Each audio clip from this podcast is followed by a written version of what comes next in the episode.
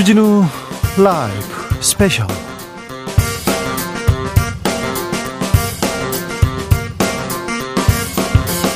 2022년 12월 10일 토요일입니다. 안녕하십니까. 주진우입니다. 토요일 이 시간은 일주일 동안 가장 중요한 일들 정리해드리는 그런 시간 갖고 있습니다. 시사 일타 강사 두 분 모셨습니다. 양지열 변호사, 박지훈 변호사 어서 오세요. 네, 안녕하세요. 안녕하세요. 지금 이 방송 영상으로 만나보실 수 있습니다. 네, 그렇습니다. 지금 바로 유튜브에서 주진우 라이브 검색하시면 영상으로 만나보실 수 있습니다. 네, 이번 주 주진우 라이브 뜨거웠습니다. 강신업 변호사가 네. 아, 자기의 출마의 변을 이렇게 얘기하는데 다른 사람 몰라도 윤석열 대통령 내 말은 듣는다. 뭐 얘기하면서 건희사랑 회장이었고 뭐 얘기를 하면서 어, 강한 자신감을 갖더라고요. 저는 출마 얘기길래 어, 국회의원 나서시나 했더니 당 대표까지 네. 얘기를 하시고 그리고 너무 자신감이 있어요. 그러니까요. 그러니까 당 대표라고 하는 자리가 기존 정치권에 있었어도 꽤 오랜 연륜과 또 사람들을 포섭하고 이런 과정들이 있어야 되는 건데 그렇다고 들어서 윤석 전 대표처럼 뭐 이렇게 대중성으로 좀 많이 알려진 그런 분도 사실은 아니잖아요. 당내에서 계속 또 뭐 기반을 닦은 네. 분도 아닙니다. 그러니까 이분은 뭘 근거로 이렇게까지 자신 있게 말씀하실 수 있을까? 혹시 진짜 당 대표까지는 안 되더라도 당에 어떤 영향력을 끼칠 수 있는 힘이 있는 건 아닌가? 막 이런 생각이 들더라고요. 그러니까 그냥 허세로 보이지는 않거든요. 건희사랑 건희사랑 대표할 때 예. 대표할 때 정말 어 대통령실도 그리고 당도 그리고 누구도 못 갖는 정보를 가지고 있었잖아요. 그렇죠. 확고한 의사가 있는 것 같고요. 뭐 쉽진 않습니다. 당 대표가 아이, 그럼요. 외부 인사, 외부 인사라고 하긴 어렵지만 하여튼 알려지지 않은 어, 당내 주자인데 되긴 어렵지만 본인은 어쩌면 뭐 지지하는 또 그룹도 있는 것 같고 상당히 좀 자신감을 갖고 한다는 느낌입니다. 다, 다크호스가 될 수 있으니 좀 지켜봐야 되겠어요. 다크호스까지는 아니더라도요. 네. 이 분이 대표하는 다른 분들이 과연 정말 국민의힘 쪽에 들어올 수 있을 것이냐. 이게 아마 다음 총선에서 관건이 아닐까 싶어요. 맞습니다. 네, 네. 잠옷 궁금한 네. 네. 좀 포인트입니다. 그래서 저희가 지켜보고 있습니다. 아, 김문수 경사노위 위원장도 어, 나오셔가지고 주진우 라이브에 나와가지고 대통령 너무 세다. 이거 불법 파업 아니다. 하면서 대화해야 다- 된다 이런 얘기를 하셨어요. 의외였어요. 네. 약간 왜냐면 김문수 위원장은 사실 비판을 조금 받았잖아요. 최근에. 가장 비판적인, 가장 강성, 네, 우파. 아니 지금 저 화물연대 파업과 관련해서 제일 나서야 될 분이 뭐 하고 있느냐라는 얘기를 들어서 여기 인터뷰 나와서도 혹시 강한 얘기 할 줄 알았다 싶었는데 또 반대로 하시더라고요. 어, 네. 그래서 이분은 또 정체성이 갑자기 저는 혼- 혼돈되는 그런 상황이었어요. 또 역할 분담이라는 생각도 들기도 하고 또 아. 경사노위 위원장이기 때문에 그렇죠. 경사노위 위원장이면 노동자 얘기도 좀 들어야 되는데. 그게 최소한 노동자에 가까워야 되기 때문에 그런 의미에서만 한 얘기가 아닌가 생각됩니다. 그럼 말씀만 하실 게 아니라 직접적으로 뭘 좀 하셨으면 좋겠다 그러게요. 생각이 좀 드네요. 대화를 좀 하셨으면 좋겠는데 이런 생각도 해봅니다.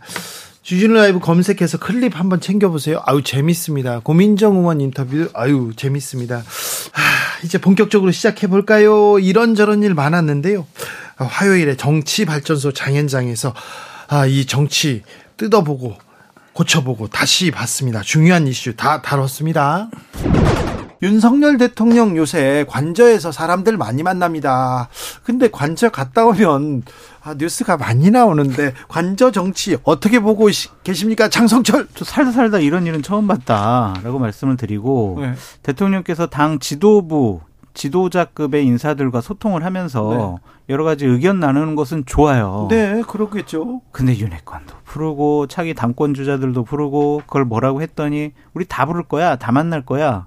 이거는요 국민의힘이라는 집권 여당 차기 지도부 면접 보는 것 같아요. 아, 예. 그러니까 이거는 상당히 큰 문제가 있다라고 보여지고 대통령실과 대통령께서는 만나는 게 뭐가 문제야? 우린 당무에 관여 안 해.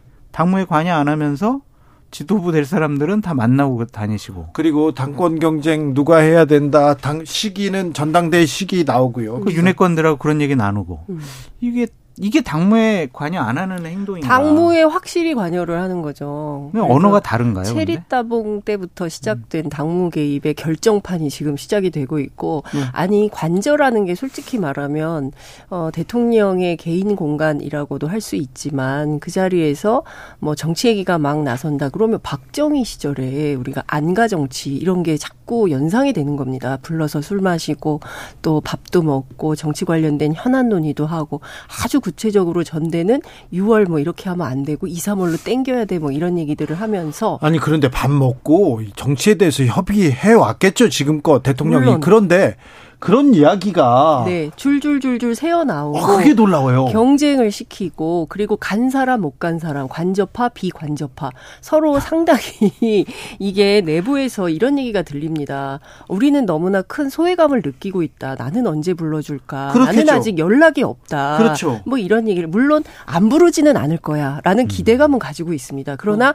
그러니까 약간 번호표를 끊고 기다리는 순서를 막 이런 분위기인 거예요. 그러니까 어떤 측면에서 보면 대단히 안타깝습니다. 그렇죠. 어제 강신업 변호사 엄청 기다리고 계시더라고요. 아 근데 저 실망했어요. 네. 강신욱 변호사를 여기 인터뷰를 하셨길래. 아, 당권 주자 아닙니까? 아, 그럼 아무나 다 당권 아무나 다는 아니죠. 황교안 전 대표도 당권 주자고 강신업 변호사는 건희 건희사랑 전 대표로서 기자들도 못 갖는 그리고 국민의힘 지지자들 국민의힘 당권 주자들도 못 갖는 고급 정보들 사진들 갖고 있던 분 아닙니까? 뭐 무슨 건 네. 아니잖아요. 근데 당내에서는 네. 강신업 변호사 관련해서 좀 물어보면 다 그냥 웃어요. 네. 그러니까 뭐 구체적으로 아, 희화화됐잖아요. 지금 국민의힘 있는 전당대회가 건 지도부가 네. 지금 훗날에 광화문에다가 윤석열 대통령 동상 세우겠다는 분 아니에요. 네. 제2의 박정희 대통령 안 된다고. 네. 내 말은 잘 듣는다고. 네. 네. 그 동상 세우시. 5742님, 근데요, 만나는 게 뭐가 문제예요? 이렇게 묻습니다. 뭐가 문제냐면 차기 지도부는 이런 사람들이 됐으면 좋겠어. 그리고 그 지도부를 위해서 당원 당규는 이렇게 고쳤으면 좋겠어. 그리고 날짜는 네. 요 날짜에 했으면 좋겠어. 요 시점에 했으면 좋겠어. 이렇게 당 대표나 당 지도부들이 결정해야 될 문제들을 대통령께서 대통령이라는 권력을 갖고 압박하는 듯한 모습을 취하는 것은 잘못됐다. 근데 저는 두 가지가 문제인 것 같아요. 첫 번째는 사당화. 그리고 두 번째는 정말 우리가 다 끝났다고 생각했던 보스 개파 정치가 다시 부활하는 느낌입니다. 그렇죠. 윤심을 중심으로 해서 줄서기가 본격화되는 거고요. 네. 이 자리에 없는 사람들은 이제 당내에서 야 나 공천도 못 받는 거 아니야라는 불안감에 시달리게 되는 거예요. 그러니까 왜 대통령이 스스로 이런 정치를 부활시키는 것이냐 네. 이 부분에 대해서 당내에선 근데 문제 제기조차 못 하고 있는 거 아닙니까? 이 정도면 야 대통령이 이렇게 하시면 안 됩니다. 어, 이거 좋은 정치 아닙니다. 민주정 당에서 이런 일 있으면 안 됩니다.라고 누군가는 나서서 얘기를 해야 되는데 아무도 얘기 못 하고 잠깐만 나는 언제 불러줄까 이것만 기다리니 국민의힘이 완전히 과거로 퇴행하고 있다. 이게 굉장히 우려스러운 겁니다. 그러니까 당무에 개입을 한다? 왜 개입하냐? 전당대회에 본인의 뜻과 의지에 맞는 사람이 지도부에 들어가는 것을 원한다? 왜 지도부에 그런 사람이 들어가냐? 2024년 총선 공천에 자신이 원하는 사람이 많이 공천됐으면 좋겠어. 라는 생각과 판단 때문에 이런 일이 벌어지는 거잖아요. 네. 박근혜 전 대통령 공천 개입했다가 실형받았어요. 음. 근데 그런 그- 일들이 반복되면 안 되잖아요. 그 수사를 윤석열 수사팀에서도 했었죠. 했었죠. 네, 네. 그러니까 그렇죠. 그러니까 지금 보면. 민주당 입장에서 보면은 반대파는 완전히 수사로 괴멸시키고 그리고 내 편은 확장시키겠다는 분명한 시그널인 거잖아요. 그러니까 반대파를 청산하고 자기들끼리 하겠다는 정치는 이게 정치의 온당한 모습이 아니다라는 비판이 국민의힘 안에서부터 나오고 있다는 그 거죠. 이제 이재명 당대표 까는 걸로 넘어가시죠. 아 니요, 아직 안 잠깐만요. 잠깐만요. 잠깐만. 여기까지만 갈게요. 어, 단독, 국민일보의 단독 기사인데, 윤 대통령 한동훈 정치할 준비 안 됐고, 지금 정치할 상황도 아니다. 이런 보도가 나왔습니다. 그런데 국민의힘에서, 국민의힘 주변에서 한동훈, 한동훈 합니다. 당 대표 차출설 계속 나옵니다. 지금 대통령은 현재 당권 주자로 거론되는 분들에 대해서 네. 주호영 원내대표의 말에 의하면 성이 차지 않는다. 라고 생각하실 것 같아요. 기본적으로 여의도 정치권에 있는 사람들은 무능력한 사람, 자신들의 권리와 기득권을 지키려는 사람, 돈과 관련돼서는 상당히 부정하고 부패한 사람들, 네. 이라는 인식을 갖고 계신 것 같습니다. 그렇기 때문에 본인이 정치판을 다시 한번 새롭게 리셋해보고 싶은 거 아니냐. 네. 그것이 나는 정치 경험이 없는 사람을 국민들께서 대통령으로 만들어주신 게 정치판을 새롭게 좀 구성을 해라라는 역사적인 소명의식을 줬다라고 판단하고 계실 것 같아요. 그렇다면 가장 믿을 수 있고 신뢰하고 능력이 있는 한동훈 장관 같은 사람이 가서 당의 당대표가 되고 그 사람을 통해서 여러 가지 공천을 한다면 윤석열 대통령이 생각하는 정치판의 물갈이가 제대로 될 수 있을 거야. 라는 생각 때문에 많은 분들이 한동훈 장관의 조기 등판설에 대해서 분석을 하고 있는 거죠. 근데 당내에서 제가 비윤계를 취재를 해보면 아니 대통령도 검찰, 당 대표도 검찰. 뭐냐 이게. 그리고 상식적으로 맞냐. 그리고 그러면 우리는 전부 검찰만 못해서 정치하는 거냐. 이런 얘기도 합니다. 한동훈 어, 법무부 장관을 당 대표로 모셔와서 흥행의 성공 요소로 만들어야 된다라고 주장하시는 분들은 배지떼고 얘기해라. 너무 부끄럽고 창피한 거 아니냐. 벌써부터 한동훈 장관 아니면 우리는 뭐 아무것도 아니냐. 이런 얘기들을 하고 있는 겁니다. 그러니까 당내에서도 한동훈 장관이 오는 것에 대해서 마뜩치 않게 생각하는 분들이 그렇죠. 은근히 꽤 많다. 그리고 그렇게 그렇게 되면 차라리 그냥 검찰당을 그러니까 국민의힘 간판 떼버리고 검찰당을 차라리 만드는 게 어떻겠냐라고 자주 섞인 얘기도 하시는 분들이 그러니까 계시죠. 옳고 그름을 떠나서 한동훈 장관의 조기 등판설은 그 정황상 가능성이 있는 게 삼각 편대가 한동훈 장관을 정치권으로 몰고 가고 있다. 지금 계속 밀어 밀어 들이 밀어내고 있어요. 밀어내고 있어요. 네, 정치권으로. 삼각, 삼각 편대가 뭐냐면 대통령의 신뢰 그리고 여론조사 차기 지도자 하면은 한동훈 장관이 1등 나오잖아요. 네, 저 이중, 여권에서요. 네. 여권. 그리고 룰 개정. 음. 국민의힘 당원 당규를 개정할 거예요. 예. 그러니까 거의 뭐 100%에 가깝게 90% 당원, 10% 일반 국민 여론조사해서 전당대회 때 당대표를 뽑는 룰을 바꿀 겁니다. 그렇다면 한동훈 장관이 유리하죠. 등판할 수 있는 유리한 환경이 다 조성되는 거죠. 근데 그러게요. 그것도 사실은 여론조사 비율을 늘려서 네. 그러니까 이를테면은 이런 거예요. 그러니까 저는 조금 어폐가 있다고 생각을 하는데 한동훈 장관이 필요하다고 하는 것은 영남 지역당의 한계를 넘고 수도권의 확장 능력을 가진 새로운 사람이 필요하다라는 거잖아요. 그러면 수도권 민심에 맞는 정치를 해야 되잖아요. 네. 그런데 또 룰을 바꿔서 9대 1로 해서 어 국민의힘의 충성도가 높은 사람들 중심으로 당 대표를 뽑는다고 하는 거예요. 그러면 이게 말이 되는 거냐, 말이냐 막걸리냐 이런 얘기가 나올 아니, 수밖에 없는 거예요. 일단 영어 나왔습니다. 말이나 막걸리냐. 네. 일단은 확실하게 네. 당 대표가 되게 하자. 당 대표를 만들자. 조그마한 틈을 보여서는 안 된다라는 생각 때문에 네. 룰 개정도 시도하는 거죠. 한국갤럽이 지난 29일부터 이달 1일까지 조사했습니다. 차기 어, 차기 정치 지도자 선호도 조사에서 이재명 23%, 한동훈 법무장은 10% 나왔습니다. 자세한 내용은 중앙선거 여론조사심의위원회 홈페이지 참조하시면 됩니다. 자, 그런데 한동훈 장관이 법무부 장관이잖아요. 근데 김우겸 의원한테 10억 배상 청구했더라고요. 좀 잘했다고 생각을 합니다. 잘했다고요? 네. 김우겸 의원이나 더 탐사에 있는 분들은 허위 사실을 얘기를 했어요. 확인되지 않은 사실을 갖고 국무위원을 모욕을 했습니다. 그리고 그것이 거짓말로 드러냈는데도 불구하고 유감 표명했잖아요. 예. 유감은 사과가 아니에요. 나 마음이 섭섭하고 맞듣지 않지만 사과하라 그러니까 내가 마음이 불편하지만 그냥 내가 그냥 뭐 유감 표명할게 이거거든요. 사과하면 되잖아요. 내가 거짓된 정보를 갖고 잘못 알고 내가 좀 확인 절차가 좀 미흡했다. 미안하다. 사과한다라고 했으면 되는데 김우겸 의원은 한동훈 장관한테는 사과도 안 하고 유감 표명도 안 했고요. 더 탐사 같은 경우에는 우리는 끝까지 추적을 하겠습니다. 이런 식으로 얘기를 하고 있거든요. 그러면은 당연히 한동훈 장관으로서는 사과할 기회를 줬는데 사과를 하지 않았다. 그러면은 본인의 명예는 계속 훼손당하고 있다. 뭘 할 수 있겠습니까? 그냥 참아요? 그럴 수는 없잖아요. 아니 참는 것은 아니고 사실은 이걸 잘 그 복기를 해보면 국회 상임위 법사위장에서 질문을 한 거예요. 예. 질문할 수 있잖아요. 물론 정치하지 못했어요. 아주 뭐 완벽하게 취재가 돼가지고 100% 정보를 가지고 물어보진 않았어요. 그렇지만 어, 국회의원 된 도리로서 이런 의혹이 있다는데 제보자가 와서 묻는다는데 그 정도 물어볼 수 있잖아요. 그리고 이러저러한 경로를 통해서 사실이 아닌 것이 확인이 됐어요. 관련해서 유감 표명하고 잘못 했다고 했어요. 그러나 이 부분에 대해서 10억이라는 큰 돈을 걸어가지고 다시는 이런 말 입도 뻥끗 못하게 할 거야. 현직 법무부 장관이 이러면 저는 이제는 질문할 권리조차 우리가 갖지 못하게 되는 거냐. 이건 아니지 않냐. 완벽하지 않으면 니네는 말도 하지 마. 입도 떼지 마. 저는 이거는 어떤 측면에서 보면 엄포처럼 들리고 좀 무섭습니다.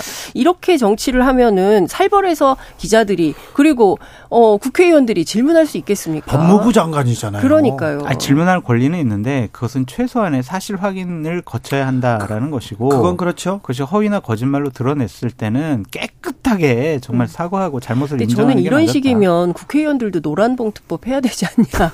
언론사들도 해야 되지 않냐. 너무 비싸요. 물론 근데- 재판에서 이게 다 인정받을지는 모르겠지만 어떻게 10억을 겁니까? 근데 어쨌든 저도 뭐 국회에 오래 있어봤지만 저렇게 사실관계가 확인되지 않은 그러한 얘기를 갖고 질문한다는 것은 되게 위험도가 높아요. 그거에 대한 뒷감당은 본인이 해야 됩니다. 민주당으로 가보겠습니다. 네, 자, 아시나요? 이재명 대표 네. 지금 100일을 맞았습니다. 네. 어떻게 보셨습니까? 먼저 장 소장님. 진흙탕 속에서 허우적된 100일이었다라는 생각이 들고 앞으로 더 깊숙이 빠져드는 그러한 100일, 102일이 될 것이다라고 보여집니다. 저는 살다 살다 정치권에 오래 저보다 더 오래 계셨나? 하여튼 정치권에. 좀 오래 있었는데 100일 기자회견 하지 않는 여야 당 대표는 처음 봤어요. 왜 100일 기자회견을 안 했겠어요? 곤란하니까. 곤란한 질문이 나올 거니까. 내가 특별히 할 말이 없으니까. 내가 무슨 말을 하면 나중에 법정에 가서 불리하게 작용될 수가 있으니까. 난 그래서 기자회견 안 할래. 내가 그냥 최고위원 회의 때 정제된 말, A4 용지에 써온 말만 할래. 이거는요, 당 대표답지 못하죠. 말, 말 많이 하기로, 말하고 싶기로 또 이재명 대표가 그 빠지지 않는데 그래서 지금 기자회견을 안 했을까요? 그래서 기자회견을 안 했을 수도 저는 있다고 생각을 하고요. 그래요? 또 다른 한편으로는 네. 전 솔직히 아쉽게 생각합니다. 그러니까 기자회견을 통해서 이제 뭐 민생 문제, 뭐 여러 가지 민주주의 문제, 그리고 윤석열 정부에서 잘못하는 문제, 그래서 민주당은 앞으로 어떻게 싸우겠다. 뭐 이런 정도 얘기를 하고 넘어갔으면 어땠을까. 저는 이재명 대표가 기가 많이 죽었구나. 제가 평소에 알던 이재명 대표하고는 좀 많이 달라진 것 같다. 그러지 말고 적극적으로 대응하고 싸울 건 세게 싸우고 아닌 건 아니라고 확실히 이야기하면서 좀 당당하게 하면 어떤가라는 생각이 좀 듭니다. 좀 비겁해 보였어요. 이번에는 뭔가를 회피하는 듯한. 피하는 듯한. 네, 그런 모습을 보여가지고 네.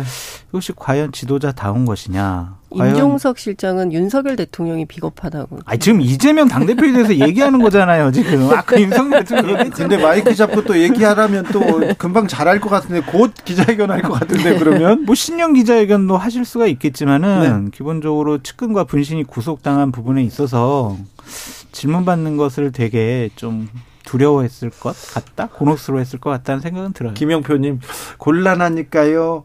곤란하니까 도 스태핑 안 하나요? 대통령 답지 않게 이렇게 질문 왔습니다. 아니 아까 윤석열 대통령은 충분히 얘기했잖아요. 지금은 이재명 당 대표 할 시점이다. 하고 지금 다시 넘어가면 되잖아요. 넘어가요? 네. 도스토이핑도 중재하신 건 전 잘못됐다고 봐요. 네. 근데 하지만 그것 때문에 여러 가지 실수하는 모습을 안 보여서 음. 지지율이 상승한 측면도 있다. 자, 정치를 굉장히 깊이 넓게 보는 장윤성 기자님 물어보겠습니다. 네. 이재명 대표 코 앞까지 검찰의 수사가 와 있지 않습니까? 네. 소환장을 보낼 수도 있어요, 검찰이. 네. 어떻게 전망하십니까? 저는 가능성이 있다고 생각을 하고요. 네. 어, 그 얘기는, 음, 그렇게 전망하는 분들은 민주당 안에도 많이 많죠? 있습니다. 네. 예, 그렇기 때문에 사실은 내부에서 뭐 이런저런 비판도 나오고 뭐 새로운 대안이 필요한 거 아니냐라는 얘기도 나오고 뭐 이렇게 뭐 분당설도 나오고 뭐 이러는 거 아닌가 싶고요. 근데 그럼에도 불구하고, 어, 이재명 대표와 지도부에서는 어, 사실 아무리 털어봐야 나올 게 없다. 네. 그리고 이재명 대표가 일전 한 푼 받은 게 없는데 끊임없이 꿰맞추기 수사를 하는데 그 부분에 대해서는 장렬하게 싸우겠다. 이런 입장을 계속 피력을 하고 있죠. 주진우 라이브. 정치 발전소에서 정치 이모저모 아, 확실하게 따져보고 왔습니다.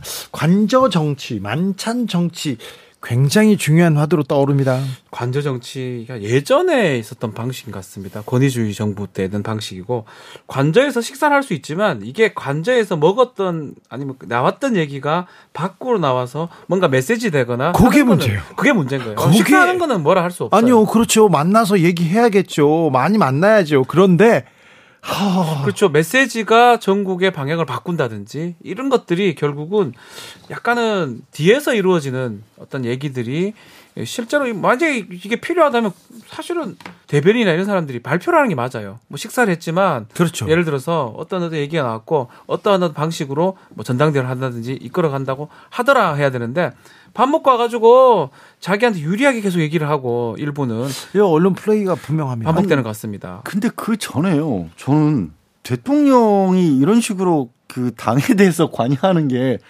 안 되는 거 아닌가요? 대통령하고 만찬하고 나와서 그 다음에 전당대회 시기 나왔죠. 누구 나왔죠. 수도권 나왔죠. 다 거기서 나왔어요. 아니 그렇게 하면 안, 어, 저는 이- 좀 제가 알고 있기로는 직접적으로 이렇게 정치 개입을 하는 모습이 아예 대놓고 비춰지는 거는 좀 어색한 느낌이 드는데 거기다 정치 경륜도 좀 짧으신데. 그러니까요. 그러니까 이런 모습들이 왜 이렇게 벌어지고 있느냐. 그리고 심지어는 각자 다녀온 사람들도 우리 박 변호사 얘기한 것처럼 서로 또 다른 얘기들을 하고 있거든요. 그러니까 뭔가 명확하게 짚어준 게 아닌 것을 나와서 각자의 뜻대로 해석을 하다 보니까 또 이런 일들이 충돌이 벌어지는데 사실 이거는 지난 대통령 선거 과정에서도 이런 일들이 좀 있었잖아요. 윤 당시 후보가 한 얘기에 대해서 서로 해석이 달랐고 또 가깝다라고 여겨지는 그룹들 사이에서도 그러다 보니까 좀 충돌을 있는 일이 있었거든요. 아무튼 저는 많이 어색하다는 생각을 할 수밖에 없습니다. 지금 상황이. 당무 개입하지 않겠다고 얘기를 했는데 그렇죠. 이제 당무 개입이 되는 거거든요. 그렇죠. 전당대회 시기 같은 것도 관저에 다녀온 이후에 뭐 2월이다, 3월이다 얘기가 나오고 있고 막 그런 것들이 사실 문제의 여지가 큽니다. 그리고 이거는 갔다 온 사람이 얘기한 것도 있겠지만 그런 걸 얘기해도 상관없다라는 대통령실에 동의도 있었다고 저는 보이거든요. 아. 왜냐하면 얘기 계속 이게 밖으로 계속 나옵니다. 네. 사실은 그게 필요하다면 말 못하게 막아야 되는데 나가서 얘기해라라는 뜻으로 보이고 거기 가서 밥을 먹었던 정치인, 못 먹었던 정치인, 또 순위, 어떤 식사를 언제 했느냐 따라서 대통령의 어떤 마음에 근접거리에 가 있는 사람이 아닌가. 뭐 그러다 보니까 여당 내에서도 나도 밥 먹고 싶다라는 그렇죠. 분도 있- 있거든요, 사실은. 낙점 정치 그리고 제가 정치 이렇게 나옵니다. 나도 가야 되는데 이런 얘기. 당장 나경원 전 의원만 해도 이런 부분에 대해서 뭐 웃으면서 하는 얘기지만 불만을 토로를 했잖아요. 아, 그러면 웃으면서 하는 얘기가 아닙니다. 네. 근데 이게 이렇게 되면 정말로 뭐 사당원 논란이 나올 수밖에 없는 거거든요. 그러니까 공식적으로 어떤 방향을 이끄는 것과 개인적으로 친분이 가까운 사람들에 의해서 이끌어지는 것처럼 비춰지는 건 굉장히 다릅니다. 그리고 국회의원들이 뭐 맨날 얘기하지만 다른 어떤 일이 있어도 눈 하나 깜짝 안할 분들이지만 본인의 자리, 공천권. 공천권 달려 있으면 굉장히 크게 움직일 수밖에 없거든요. 흔들리기도 하고. 그래서 이게 이런 식으로 가게 되면 국민의힘 내부에서도 분열이 또 생길 수도 있어요. 아닌 게 아니라 뭐 여당 지금의 여당 쪽에 가까운 평론가분들도 걱정스러운 상황이라는 얘기들을 많이 하시거든요. 이거 좀 잘 자연스럽게 좀 풀어 나가야 하지 않을까. 근데 그게 또 문제가 아직도 뭐 지지율 가지고 여러 가지 얘기하지만 그 여당 지지율도 그렇게 안정적이진 못해요. 대통령 지지율도 그렇고. 그렇죠. 그러면 이런 식으로 그 안에서 또 쪼개지면 더 줄어들 수도 있거든요. 그런데 아무튼 음, 만찬 정치는 이어질 거고요. 네. 거기에서 계속 메시지가 나오는 거. 그게 문제인데. 이 부분이 또 어떻게 또 전국에 영향을 미칠지 좀 지켜보겠습니다. 청와대 영빈관에서 행사를 열기 시작했습니다. 그 점은 어떻게 보셨어요? 그 돌고 돌아 영빈관이다 이렇게 표현이 좀 되고 있는데 사실은 영빈관 사용이 한 두세 번 좀 된 것 같아요. 네. 그 최근에도 지금 축구 대표팀. 축구 대표팀이 가서 거기서 또 만찬을 또 하기도 했었고요. 결국 그만한 데를 못 찾은 것 같아요. 호텔도 가보고 뭐 전쟁 기념관 등등 가봤는데 중앙박물관도 박물관도. 가보고 그만한 데가 없다. 네. 왜냐하면 영빈관은 알다시피 오랫동안 어떤 외빈이나 손님을 막기 위해서 만들어 놓은 장소거든요. 네. 그거만한 데가 없을 수밖에 없겠죠. 사실은 역사도 그렇고 그러다 보니까 결국은 돌고 돌아 영빈관으로 가게 되고 잠깐 눈에 띄는 건 영빈관 신축하겠다는 예산 800억 이상 그 부분 이제 어떻게 해야 될지 그 부분을 좀 놀라야 될것 같습니다. 아니 뭐 새로 짓겠다고 하는 거는 이제 선거 당선 직후에 얘기가 나와서 그런 부분은 이제 대통령이 철회하라고 했으니까 그건 안 하겠지만 그럼 박 변호사 말했다나 돌고 돌아서 영빈관을 갔는데 애초에 영상으로 나오게 된 계기가 그 청와대는 국민들에게 온전히 돌려주고 국민과의 소통을 강화하겠다라고 했는데 지금 청와대로 다시 돌아갔고요. 일부는 돌아갔고 국민과의 소통을 위해서 영상으로 나왔는데 출근길 기자회견은 중단된 상태인 거고 게다가 집회 시위 관한 법률 만들면서 대통령실 부근에서 시위도 못하게 지금 막으려고 하고 있거든요. 그럼 하나도 안 이루어져 버린 게 된 거예요. 앞뒤가 좀 안 맞네요. 좀 뭔가 어색한 상 어색한 상황이 되고 이런 부분은 저는 이저 대통령실에서 이 청와대 영빈관을 사용하게 된 게 전통을 계승한다라는 그런 얘기를 또 하는 거예요. 전통을 계승한다고 하면서 비엔도 재활용한다라는 표현을 써서 아니 전통을 계승할 거면 그냥 있는 그대로 활용을 했었어도 될 걸 왜 재활용 시켜가지고 이게 뭔가 분리수거도 아니고 네, 재활용 쓰레기도 아니고 계승이다. 네, 조금 저는 좀 안 맞아 보입니다. 이거 좀 국민적으로 봤었을 때 좀 적극적인 해명 네. 내지는 전 말씀드리 늘 말씀드리는 게 뭔가 잘못됐다 방향을 선회할 필요가 있으면 깔끔하게 선회하는 것도 필요하다고 좀 봐요. 결국은 차라리. 인수위 때부터 이제 계속 얘기했던 게 이제 청와대 이 대통령실 옮기는 그 부분인데 결국은 많이 준비가 안 되는 게 지금 여기 드러나는 거예요. 저는 계속 드러날 것 같아요. 네. 뭐 그건 어쩔 수 없어요. 아주 좀 빨리 하다 보니까 돈도 돈이지만 영빈관 같은 경우는 아주 기본적인 부분이 지금 해결이 안 되고 있는 상황이거든요. 그래서 다시 청와대로 간 겁니다. 좀 앞으로도 이런 어떤 문제점, 이렇게 옮겼던 졸속 추진의 문제, 문제점은 계속 드러날 것으로 예상이 됩니다. 자, 윤석열 대통령의 만찬 정치 그 다음으로 주목을 받았던 정치인은 정치인이라고 말해야 되나요? 한동훈 법무 장관이었습니다. 정치인 정치- 아니라고 얘기하시는데 본인은 네, 아니요, 그러니까요. 정치인 근데 정치 기사에 계속 나오는데요. 아니 조호영 원내대표가 이제 수도권의 소홍을 받을 수 있고 mz 세대가 좋아할 만한 능력 있는 사람이라고 하면서 뭐 한동훈 장관 얘기하는 거 아니야? 뭐 이런 식으로 얘기를 했었고 그러면서 뭐 심판이 지금 대놓고 기준을 정하면 어떻게 하냐 이런 논란이 좀 있었, 있었지 않습니까? 네. 근데 그 얘기가 나오자마자 또 대통령실에서 윤 대통령은 또 이 얘기를 듣고 굉장히 이뭐 언짢아했다라고 하면서 한동훈 장관은 아직 그럴 만한 감량이 안 된다고 얘기를 또 그렇게 나왔어요. 저는 그걸 보고도 한 장관이 정치를 하고 마는 것에 대해서 왜 또 대통령이 이렇게 정할까라는 생각도 들었는데 어쨌든 한 장관 본인이 지금은 법무장관 하겠다라고 했는데요. 많이 이르긴 많이 일렀죠. 지금 대통령도 사실은 정치권에 몸을 담지 않은 상황에서 대통령으로서 일을 하면서 많이 삐걱대는 부분이 있었는데 만약에 당대표까지 그렇게 돼버리면 진짜 어찌 보면 그럼 누가 봐도 그냥 아 이거 검찰당이네 이렇게 생각할 수도 그렇죠. 있잖아요. 윤석열, 한동훈 이 패키지네 이 얘기가 음, 나올 그렇- 만합니다. 그렇기 때문에 저는 애초에 부적절한 얘기였는데 그만큼 또 한편으로 생각해 보면 음. 여당 내에서도 아 지금 누가 할 수 있지라는 얘기가 나오고 있다는 얘기도 되는 거죠. 그러니까 시기를 좀 보면요. 관저에 다녀온 후에 주호영 원내대표가 비슷한 얘기를 했거든요. 세 네. 가지 조건론. 그리고 한동훈 장관 아니냐라고 얘기를 했는데 그러니까 여론이 조금 안 받아 안 받쳐주니까 다시 싹 들어가 버렸어요. 대통령실에서도 아니다 그러고 한동훈 장관도 본인도 어 그런 생각 없다라고 한 거 봤을 때는 약간 뛰어본 것 같아요. 제 개인적으로는 혹시나 가능성이 있느냐 뛰어봤는데 여론이 이제 안 되니까 접은 상태에 갔고 근데 여론이라는 거는 또 아, 그러니까요. 웅성웅성하면 알 수 없습니다. 지금 저는 완벽하게 접혔다고 보기는 어렵고요. 뭐 전당대회는 쉽지 않다 하더라도 누가 유승민을 이, 잡을 것인가, 누가 유승민을 이길 것인가 이렇게 해가지고 저울질 하겠죠. 그렇죠. 그 계산을 해본다 그러면 한동훈 장관의 정치 어떤 식으로 데뷔를 하든지 간에 그 가능성은 계속 열려 있는 게 아닌가 생각이 듭니다. 그런데 한동훈 장관은 이번 주 뉴스에 또 주목을 받았습니다. 청담동 술자리 의혹으로 김의겸 의원한테 10억 원, 10억 원 손배소했고요. 저는요. 법무부 장관이 이렇게 손배소 이거 좀 기억이 없습니다. 저는 이 지금 뭐 대통령실에서도 지금 고소고발이 있고요. 고소고발이 있었죠. 그런데 사실 여야가 고소고발을 할 때도 여의도 정치가 사라지고 다 서초동으로 간다. 정치의 사법화가 된다. 굉장히 비판들을 많이 했고 걱정도 많이 했지 않습니까? 근데 여야가 그러는 것도 걱정인데 이건 정부예요. 사실 정부는 국민 전체를 아우르는 곳이거든요. 그러니까 어느 정도 좀 도가 지나치 정도의 비판이 가끔 쏟아지는 경우가 있어도 이거를 법적으로 맞상대하겠다라고 나오면 이게 맞느냐 하는 생각이 들 수밖에 없는 겁니다. 저는 어찌 보면 뭐 모르겠어요. 한동훈 장관 입장에서는 불편할 수도 있었겠죠. 김의겸 의원이 뭐 굉장히 본인 한동훈 장관이 느끼기에는 사사건건 이렇게 좀 트집을 잡고 나서고 또 억울하다고 생각할 수도 있겠지만 그 자리가 그런 자리이기도 하거든요. 게다가 한동훈 장관이 그러니까 법무부 장관으로서의 역할에 그치는 게 아니라 최근 들어서 정부 내에서 가장 주목받는 인물이었고 네.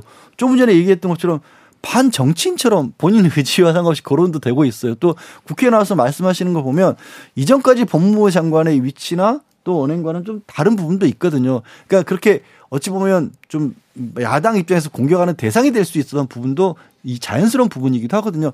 조금 더 통 크게 좀 움직이시면 어떨까 싶습니다. 저 한편으로는 이제 정치적이지는 않습니다. 금액이 이제 10억이다. 이제 10억이니까 많다 이럴 수 있는데 엄- 엄밀히 말하면 지금 김의겸 의원 말고도 몇 명 더 있습니다. 한 6명 정도가 이제 피고기 때문에 토탈 10억이다. 이렇게 하는 게 맞는 것 같고요. 그럼에도 불구하고 금액은 상당히 크다고 봐야 될 것 같아요.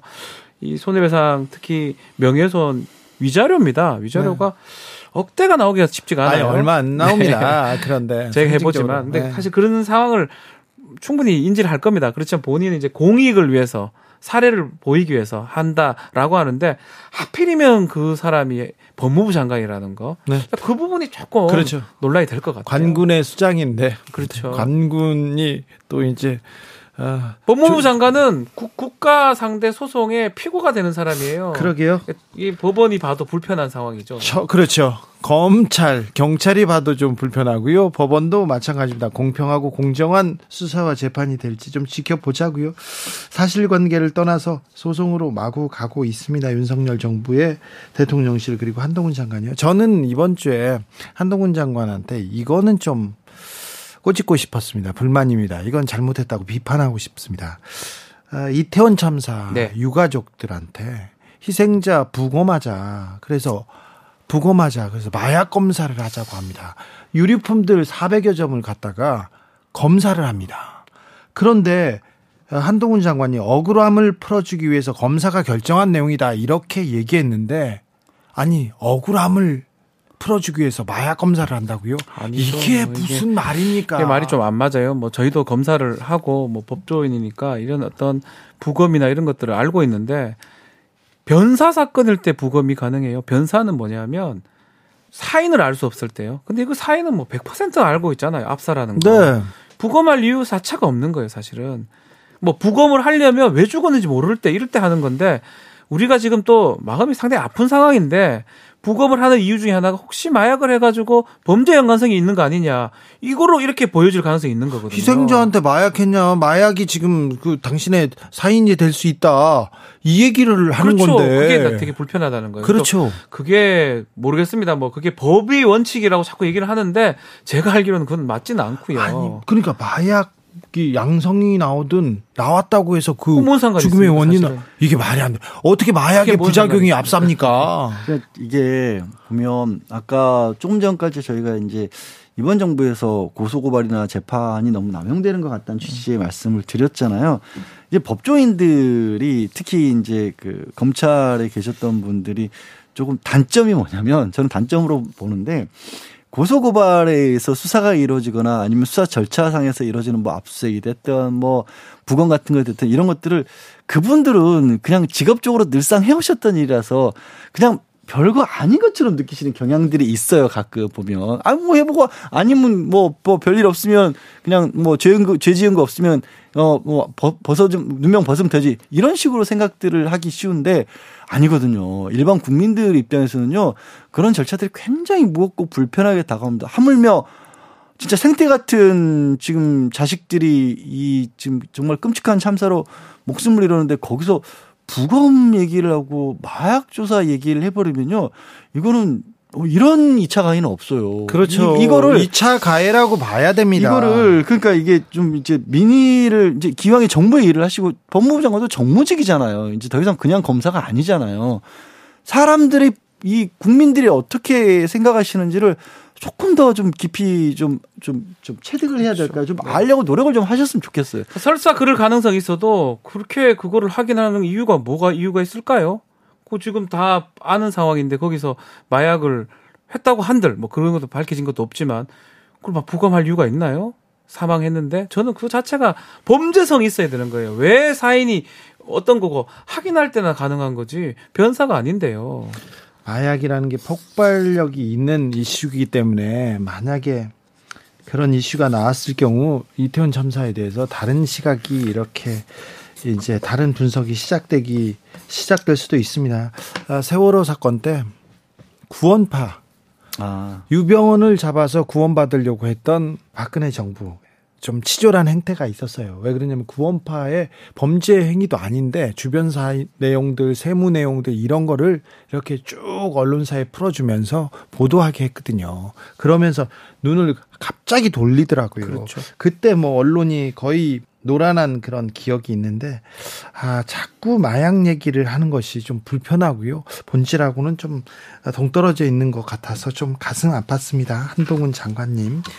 아, 취임 100일을 맞은 민주당 이재명 대표 얘기도 나오는데요. 지금 대장동 수사가 마구 대장동 재판이죠. 재판에서 마구 의미 있는 내용이 나오고 있는데 지금 보도가 되지는 않고 있어요. 다른 것보다 이제 정일상 실장 같은 경우는 기소해야 되는 상황이잖아요. 네. 날짜가 구속 기간이 만료가 됐기 때문에 그런데 지난달 21일 날 남욱 변호사가 어, 구속기간 만료로 석방이 되면서 언론 인터뷰를 통해서 정말 많은 얘기를 했습니다. 많이 나왔는데 그, 그 안묵 씨의 전원 예. 주장인데 일면에 막 팍팍 나오더라고요. 네, 일면에 다 나왔고 물론 잘 보면 본인의 얘기가 아니라 상당 부분 대부분이 또 김만배 천하동인 대주주였던 김만배 씨로부터 들었다 김만배 씨의 얘기였다 이렇게 얘기를 했거든요. 지금 재판에서 김만배 씨의 증언이 직접 증언이 나오겠습니다. 근데 김만배 씨가 이제 김만배 씨는 사흘 뒤 24일 날 이제 구속기간 만료로 풀려 나왔고 언론 인터뷰를 안 하는데 법정에서 반대 신문에서 남욱 변호사를 증인으로 세워놓고 자꾸 물어보는 거예요. 내가 언제 그런 얘기했냐? 너 그걸 직접적으로 알고 있지 모르고 있는 거 아니냐?라고 하면 그러면 남욱 변호사가 지금도 하는 얘기가 난 만배 형한테 들었어요. 이런 식의 얘기를 하신단 말이에요. 한단 말이에요. 네. 근데 이게 전문 법칙 전업리라는 건 저희도 뭐 이 자리에서 여러 번 말씀드렸지만 누구로부터 들었어요라는 얘기는 그 누구한테부터 직접 물어봐서 법원에서 물어봐서 당신 그런 말 한 거 맞아요라고 확인하지 않으면 아무 의미가 없는 거거든요. 근데 김만배 씨는 지금 나와서 다 아니라고 하고 있는 거예요. 사실 지난 그 남욱 변호사 석방 이후로 인터뷰했던 부분의 상당 부분은요 법적으로는 무가치해져 버린 겁니다. 이미. 큰 의미가 없다고 봐야 될 것 같아요. 본인이 경험한 거, 본인이 이제 들었던 범죄와 관련된 그런 얘기가 직접 증거, 진술이 될 수가 있고요. 법적인 의미가 있는 거고요. 건네 들은 거잖아요.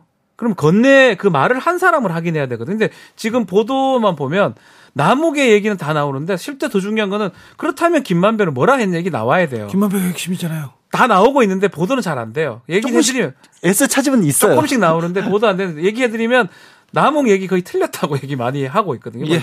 상황은 조금씩 다릅니다만은 그렇기 때문에 남욱 변호사가 하는 얘기가 법적으로 의미는 사실 없다고 봐야 될 것 같고 더 중요한 거는 일단 남욱하고 이재명 대표 뭐 당시 시장이나 지사였고 또 남욱 시- 변호사랑 그 정진사 실장 만난 적이 없다라고 하거든요.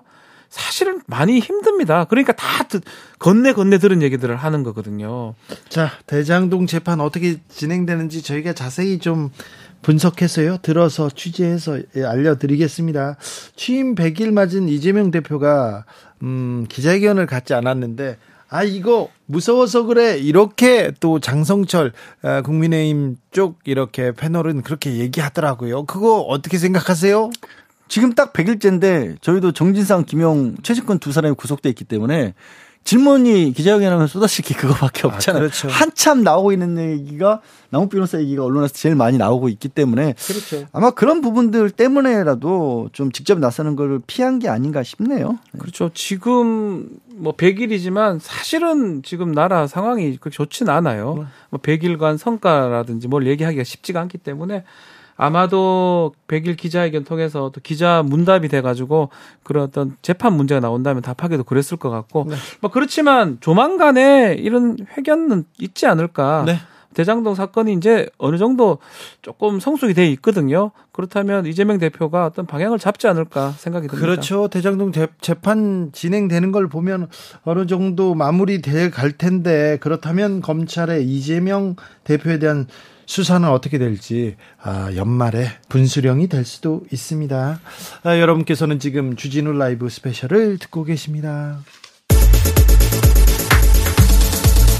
주진우 라이브 스페셜 정가 한편에서는 또 언론을 놓고 굉장히 뜨거운 논쟁이 계속되고 있습니다. 먼저 어 싸움은 TBS에서 시작됩니다. TBS에서 프로그램을 맡고 있는 박지훈 변호사하고 저하고는 아 그렇죠 좀뭐 제3자적 입장에서 말씀들을 하시기가 좀 힘드신가요? 네. 자, 그렇습니다. 그리고 방송법 개정안 예, 계속해서 과방에서 다투고 있는데 아, 미디어 전문가죠. 김종혁 국민의힘 비대위원 그리고 최진봉 교수와 함께 이야기 나눠 봤습니다. 방송법 개정안 얘기를 먼저 해야 될 것 같습니다. 민주당이 국회 과방위에서 방송법 개정안 단독 강행 처리했습니다. 어떻게 보셨습니까? 김종혁 비대위원? 저희는 뭐 애초에 저희 당의 입장은 분명합니다. 이것은 그 공영 방송을 영구 지배하려는 그런 그 야당의 책략이다 이렇게 생각을 하고 있습니다. 민주노총 언론노조가 뒤에 있다 이런 얘기도 하더라고요. 네, 저희는 뭐 민주노총과 어, 그다음에 야당이 함께 손을 잡고 네. 공영방송 을 연구 지배하려고 하는 그런 시도를 하고 있는 게 아니냐 이렇게 네. 생각을 하고 있습니다. 김종혁 의원님. 네. 솔직히 말해서 네. 기자들이 민노총 소속이 많지만 민주노총 위원장이나 민노총 얘기 안 듣잖아요. 글쎄요, 뭐 저는 그렇게 생각 안 합니다만, 아이, 아이 그런 사람이 어디 있어요? 그런 기자가. 음, 아니요, 글쎄요, 뭐 그건 이제 뭐 우리 주 앵커가 그렇게 생각하시는 아유, 것 전- 같은데, 전 전혀 그러니까 지금 말씀은. 네. 그 기자들이 아무리 민주노총 소속이지만 네. 민노총의 얘기를 안 듣는다. 그래서 뭐가 달라진다는 거죠, 그러니까? 아니 그러니까 전혀 영향을 미치지 않는데 계속 언론 노조 뭐 민노총 얘기가 나와서 그렇습니다. 자 최진봉 교수님 그러니까 일단 이거는 지, 금 현재 문제는 정치권이 사실 이사를 임명하는 그러니까 추천하는 그런 권한을 갖고 있는 거잖아요. 여야가. 그렇죠. 그러니까 숫자를 나눠가지고 그러다 보니까 이제 정치권으로 자유로울 수 없는 구조예요. 그리고 특히 지금 현재는 법에도 없는 규정을 가지고 관례적으로 방통위가 여야의 그 추천을 받아가지고 임명을 하게 되고 그럼 결국 친여 성향의 사람이 이제 방송 사장이 되는 이런 구조가 되고 있는 게 문제라고 보여지고 근데 이번에 바꾼 걸 보면 노조가 개입할 수 있는 여지가 없다고 저는 생각해요. 예를 들면 시청자위원회가 노조의 영향을 받지는 않잖아요. 시청자위원회가 추천단이고요. 그다음에 직능단체라고 해서 예를 들면 기자협회, PD협회, PD연합회 그리고 한 군데는 방송기술인연합회 이런 데서 추천을 하는 거잖아요. 언론 학자들도 물론 뭐 저는 정치적으로 영향을 받는 사람이라고 보지 않고요. 이런 뭐 국회에서 물론 추천하는 권한이 있긴 합니다만 그래서 21명으로 늘리고 추천 단위를 다양화한 것은 실제적으로 정치권이나 아니면 그 언론 노조로부터 영향을 받는다고 보지 않아요. 어떤 어떤 이유로 언론 노조로부터 영향을 받는다고 하는 잘 이해를 못 하겠어요. 그 나뭇가지가 흔들릴 때 바람은 보이지 않지만 바람이 흐- 바람이 있다는 것은 나뭇가지가 흔들린 걸 보면 알 수 있다는 얘기가 있지만 예. 자 지금 현재 민 이 얘기를 해 드릴게요. 민주당이 야당일 때 방송법을 개정하자고 했습니다. 여당에 의해서 영향을 받는다. 그 다음에 민주당이 집권을 했습니다. 그런데 방송법 하나도 건드리지 않았어요. 네. 자기들이 있을 때 그대로 있었습니다. 그렇습니다. 그러다 또 집권 이제 야당이 됐어요. 그러니까 다시 방송법을 바꾸자고 나옵니다. 지금 현재 KBS는 7명 이사가 11명 11분이시잖아요. 그렇죠. 그리고 그 7대 4. 여당이 7, 야당이 4. 그다음에 그 MBC 같은 경우는 여당이 6. 네. 그다음에 야당이 3 이렇게 돼 있습니다. 네. 이렇게 되면 지금 현재로는 그 이전에 임명됐던 분들이 있으니까 그 민주당의 영향력이 계속 미칠 수 있지만 이제 이 임기가 끝나고 나면 여야의 규정에 의해서 이 방송법 규정에 의해서 아 이제는 국민의 힘에 가까운 국민의 힘이 더 영향력을 행사하게 되겠구나 이런 판단에 의해서 이 숫자를 늘려야겠다 늘려서 늘린 다음에 우리에게 이 지형이 우리한테 유리하니까 이렇게 되면 결국은 우리가 유리한 사람들을 이사들을 집- 집어넣을 수 있어서 결국은 공영방송에 대해서 우리가 지배권을 행사할 수 있다라는 것을 노리고 이 법을 만들었다고 저희는 생각을 합니다. 네. 아니 근데 그렇게 해서 말씀하신 것처럼 예를 들면 네. 야당이 유리한 사람을 집어넣을 수 있는 구조가 안 된다는 말씀을 아니 드리는 그게 거예요. 왜 구조가 안 돼요? 어떤 어떤 이유로 그렇게 자. 말씀하시는데요? 예. 자, 첫, 첫째. 예. 이 고민정 의원 같은 경우는 여기에 언노조에 무슨 노자, 언자 아무것도 안 들어가 있다 이렇게 말씀을 하세요. 네. 그런데 그 미디어 오늘의 조현호 기자가 음. 질문을 합니다. 아니, 과거에는 그왜 그러면 다수당일 때 민주당이 그 여당일 때는 그 때는. 통과 안 시키고 야당일 때는 법을 만들었다. 여당일 때는 통과 안 시켰다가 이번에 또 야당일 때 또 통과시킨다고 하십니까? 이것은 정치적인 배경이 음. 있다고 이렇게 얘기할 수 있지 않습니까? 그랬더니 네. 뭐라고 답변을 했는지 아세요? 아니 그러면 예전에 그렇게 했으니까 아무것도 하지 말아야 됩니까? 라는 게 고민정 의원의 답변입니다.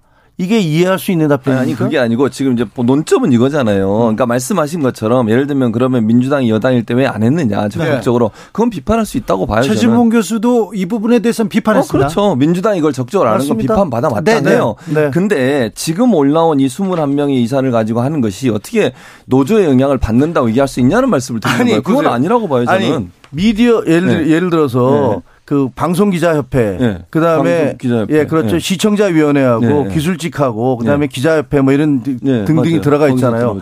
근데 거기에 핵심적인 분들이 전부 다 언론 노조의 핵심 간부였던 분들이 거기 들어가 있단 말이에요. 근데 지금 주 앵커나 음. 그저 최 교수님 말씀은 아니 그분들이 다 과거에 언노조와 관계 있던 분들이라고 할지라도 그분들이 어떻게 언노조에 직접 영향을 받는 사람들이겠습니까? 음. 그리고 그분들이 어떻게 민주당 지지자겠습니까? 자, 이렇게 얘기하시는 거 아니에요? 김정혁 의원님 예. 하나만 음, 저는 말을 안 들었다는 거고요, 민노총에. 저는 그 얘기는 한 건 아닙니다. 네. 민노총이 저한테는 영향을 미치지 네, 않아요. 네, 네. 그러니까 시청자위원회는 방송국마다 있는 거잖아요. 네. 각 방송국마다 있고 방송국에서 어, 실제적으로 사실 영향력 일정 부분 행사하는 부분도 있어요. 근데 종편도 시청자위원회가 있고 예를 들면 뭐 MBC나 KBS 다 있잖아요. 예. 그게 어떻게 한쪽으로 편향되게 모두 다 야당이다 이렇게 얘기할 수 있다고 보지 않고요. 아니 시청자위원회 지금 시청자위원회도 예를 들면서 국민의힘 쪽에서는 네.